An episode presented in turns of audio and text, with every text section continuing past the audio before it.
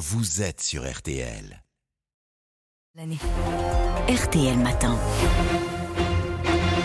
Excellente journée à vous tous qui écoutez RTL. Il est 7h43. Amandine Bégaud, vous recevez donc ce matin Catherine Colonna, notre ministre de l'Europe et des Affaires étrangères. Bonjour Madame la ministre. Bonjour. Merci beaucoup d'être euh, ici en studio ce matin à RTL. Avant d'évoquer, bien sûr, la guerre en Ukraine, un mot de toute cette polémique autour de l'imam Iqiyoussen, toujours euh, introuvable. Il fait désormais l'objet d'un mandat d'arrêt européen. Le problème, c'est que si on le retrouve, il ne pourra pas être expulsé vers le, Maroc, puisque le Maroc a suspendu le laissez-passer consulaire indispensable à son expulsion, un qui avait été délivré début août par Rabat.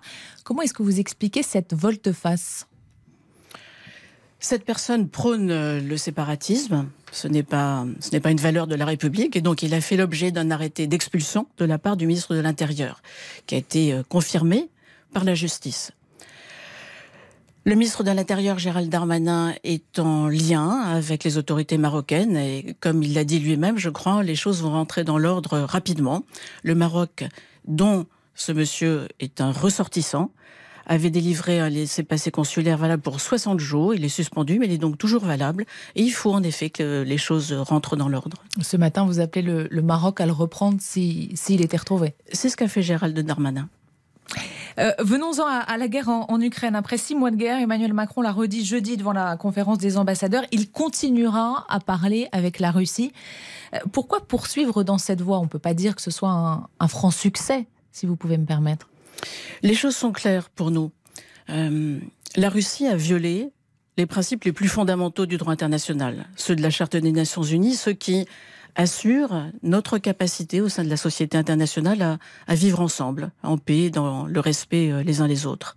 C'est la position de la France. Elle a pris l'initiative aux Nations Unies de faire condamner, et ça a été fait une très grande majorité, l'agression russe, la guerre choisie par la Russie.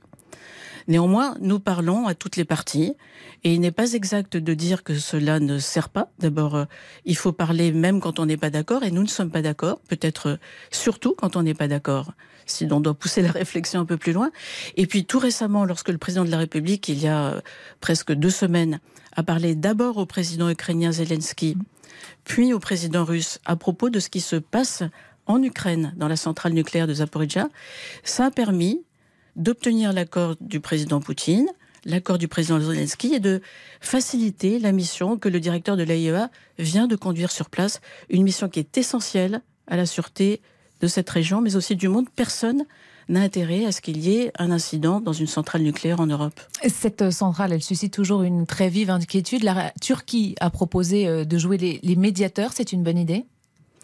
La Turquie euh, et chacun de nos partenaires est appelé à jouer un rôle en complément des efforts des Nations Unies. Euh, dans ce cadre et dans cette cohérence, il est possible que la Turquie passe les bons messages. Nous sommes euh, en contact avec elle, comme euh, avec tout le monde, et je me rendrai moi-même cet après-midi à Ankara, puis à Istanbul. Nous parlerons de tout cela, nous parlerons d'autres choses encore, mais la Turquie, qui joue un rôle actif dans la région, ne serait-ce que par sa position mmh. géographique, euh, joue parfois, elle peut le faire, et nous l'appelons à continuer à le faire, un rôle positif. Prenons l'exemple du rôle qu'elle a joué cet été pour permettre qu'une solution soit trouvée pour, l'exportation des céréales au-delà de l'Ukraine.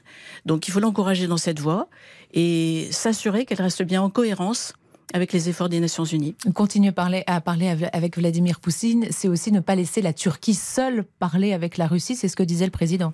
D'une façon générale, ne pas laisser la Russie s'enfermer. Elle est déjà trop, trop fermée sur elle-même et oublieuse de certaines réalités. Elle n'a pas suffisamment réalisé, je crois qu'elle s'est mise dans une impasse en choisissant d'entrer en guerre et de violer la souveraineté d'un État voisin. Euh, qu'est-ce que vous répondez à, tous ceux qui nous écoutent et mm, qui se disent aujourd'hui, alors qu'ils soient français ou, européens d'ailleurs, euh, que ce sont les Français, les Européens qui payent les conséquences de cette guerre plus que les Russes? Quand je dis ça, je pense notamment bien sûr au, prix de l'énergie. C'est un, débat qui revient. Euh, ce week-end, il y a eu, des manifestations, notamment à, Prague, 70 000 personnes hein, qui ont protesté contre le gouvernement tchèque, l'accusant d'accorder plus d'attention à l'Ukraine qu'à ses propres citoyens. Qu'est-ce que vous répondez aujourd'hui? Alors, c'est un débat qui revient peut-être euh, poussé ou instrumentalisé par la Russie ou par euh, certains de ses soutiens. Il y en a qui se rendent compte de ce qu'ils font, il y en a qui s'en rendent moins compte. D'abord, les sanctions fonctionnent. il serait faux de dire qu'elles n'ont pas d'effet sur l'économie russe. Le PIB russe est en baisse, pans euh, nombreux de son industrie sont frappés. Il a des difficultés à renouveler les semi-conducteurs, son industrie automobile a des problèmes. Et en même temps, François, pardonnez-moi, François Langlais nous expliquait la semaine dernière euh, que malgré les sanctions, la, Russie n'a jamais autant gagné d'argent avec ses exportations de, pétrole et de gaz. Je reprends juste un chiffre que nous donnait François plus de 86 milliards d'euros euh, versés par l'Europe à Poutine depuis le 24 février, depuis le début de l'invasion. Ça fait 3700 euros qui partent de l'Europe vers la Russie chaque seconde. Ça peut choquer les Français qui nous C'est un excellent point et c'est la raison pour laquelle les Européens ont décidé de réduire leur dépendance économique à l'égard de la Russie. Et donc les, sanctions marchent d'ores et déjà, elles vont marcher de plus en plus, avoir de plus en plus d'effets, au fur et à mesure précisément que nous réduisons notre dépendance aux hydrocarbures russes. Nous l'avons fait pour le charbon, c'est terminé. Pour les hydrocarbures, c'est d'ici la fin de l'année, c'est en cours et ça a considérablement baissé. Et ce sera bientôt fait pour le gaz, à l'initiative d'ailleurs partiellement de la Russie. Et cela a des effets croissants puisque ça diminue la capacité de la Russie à financer son effort de guerre. Le président... Nous devons continuer et nous continuerons. Le président Zelensky demande d'autres sanctions. Il en a, fait la demande ce week-end. Euh, il peut y avoir d'autres sanctions? Il peut y en avoir d'autres. Lesquelles? L'Europe a déjà pris euh, six trains euh, de sanctions, plus un septième, même si on ne l'appelle pas officiellement un septième. Il y a d'autres possibilités de sanctions, notamment individuelles.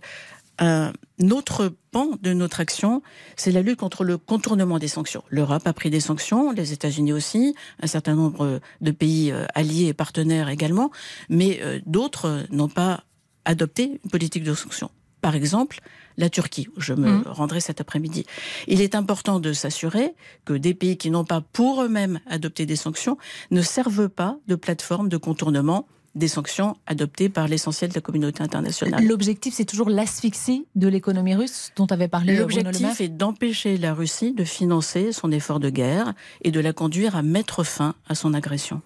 Euh, Madame la ministre, il nous reste deux petites minutes. Je voudrais euh, encore aborder euh, deux autres sujets avec vous. Le Royaume-Uni, d'abord, on va connaître dans les heures qui viennent le nom du successeur de Boris Johnson. A priori, sauf énorme surprise, ce sera votre homologue, hein, l'actuel chef de la diplomatie britannique, Liz Truss, qui devrait devenir cette nouvelle première ministre. Ami ou ennemi de la France? Ah, Moi, je, sais répondre.